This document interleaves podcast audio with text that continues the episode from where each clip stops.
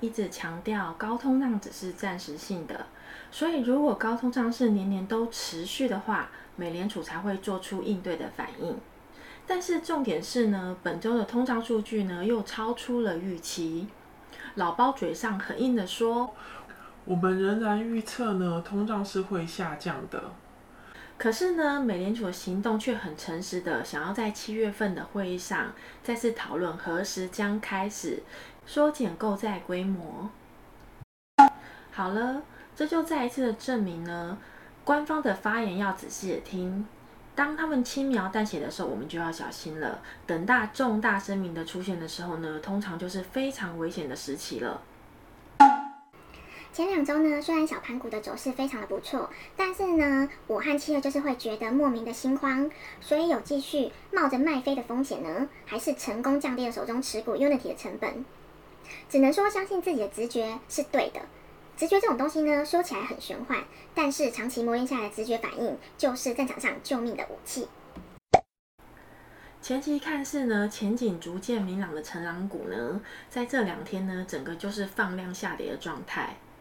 两天跌了三点四二个 percent。从五月中到现在的两个月呢，缓慢的成长幅度呢，都在这两天就直接跌完了，整个就是只能说。整个就是涨了个寂寞。我们觉得成长股如果在七月十五号可以企稳拉回的话呢，应该还会有一波的涨幅，然后就有非常大的机会往下滑喽。如果守不住前期的低点二一七点八五零的话，回归地狱面，就是前期最低点的机会会就是非常非常的大。如果这一次还有拉回的机会的话，请大家要好好的把握，看要选择继续做低成本呢，还是直接离场，就要看大家实际的经济状况了，还有持仓的控管情况喽。纯属分享，盈亏自负，然后按个赞吧。还有一点呢，请大家一定要注意到，就是呢，目前有非常多的公司高层呢都在卖自己手中的持股，连高盛也都卖出了手中持仓，然后并且保留了现金，这就是呢所谓的获利了结、入袋为安的动作。大咖们都这样做了，这样的安排至少也是有说明了，目前绝对不是抄底的好时机。高层呢都在卖股票，我们就不要逆势操作了，因为他们有的内幕消息我们不会知道，所以我们就只能跟随着大咖走，这样至少会安全一点。虽然呢，七二华尔街目前还是相信呢，到年底前应该都会是今年所谓的安全期，但毕竟呢，世事无绝对，人生有万一，所以还是请各位朋友们一定要系好安全带，保险要买好，才进入华尔街游乐园哦。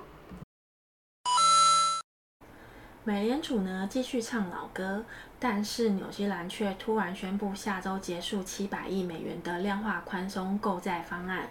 这也是说明了呢，纽西兰有可能在八月就会开始升息了，再加入土耳其、巴西、俄罗斯以及墨西哥的缩债行列。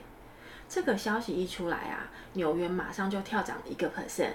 但是纽西兰股市却立马下跌了。Oh no！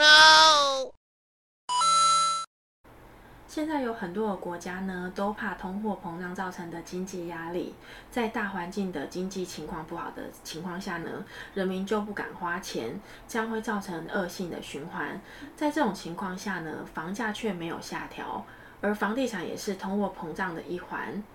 房子价格持续的攀升，租金也一直的往上涨。这种不正常现象会让房地产可能的泡沫化，呃，加速。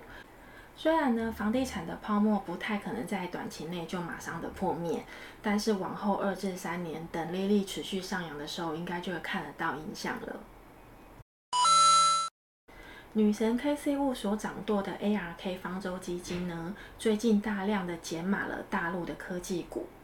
这也是说明了北京当局加强审查科技产业的数据收集，以及赴美上市挂牌行为呢，造成了入股的风险变得非常的大，请有持有的朋友们要小心哦。现阶段呢，世界经济呢就是处于在一个不确定的状态下，Delta 病毒呢还没有办法完全掌控情况之下呢，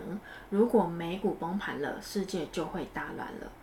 所以股市再继续飙涨的话呢，大部分的股票也已经超出了估值水平，也有点多了。所以最有可能就是呢，大盘在之后的几个月内会持续的在高位做大幅度的震荡，就像心电图那样，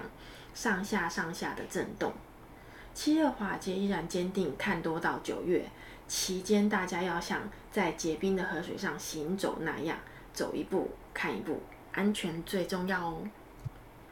分析了这么多呢，也说了这么多，在大盘趋势非常魔幻的现在呢，短时间呢，大家请暂时按兵不动会比较好。在美国的朋友们呢，可以看一下盘，然后就去吃个早午餐，然后再回去睡个回笼觉，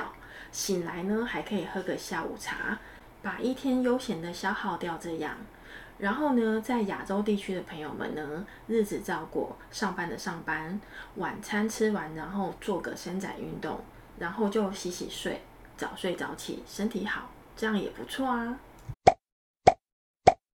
这里是七二华街，非常感谢大家的收看与收听，别忘了帮我们按赞、订阅、加推广哦。那我们就下期见喽，拜拜。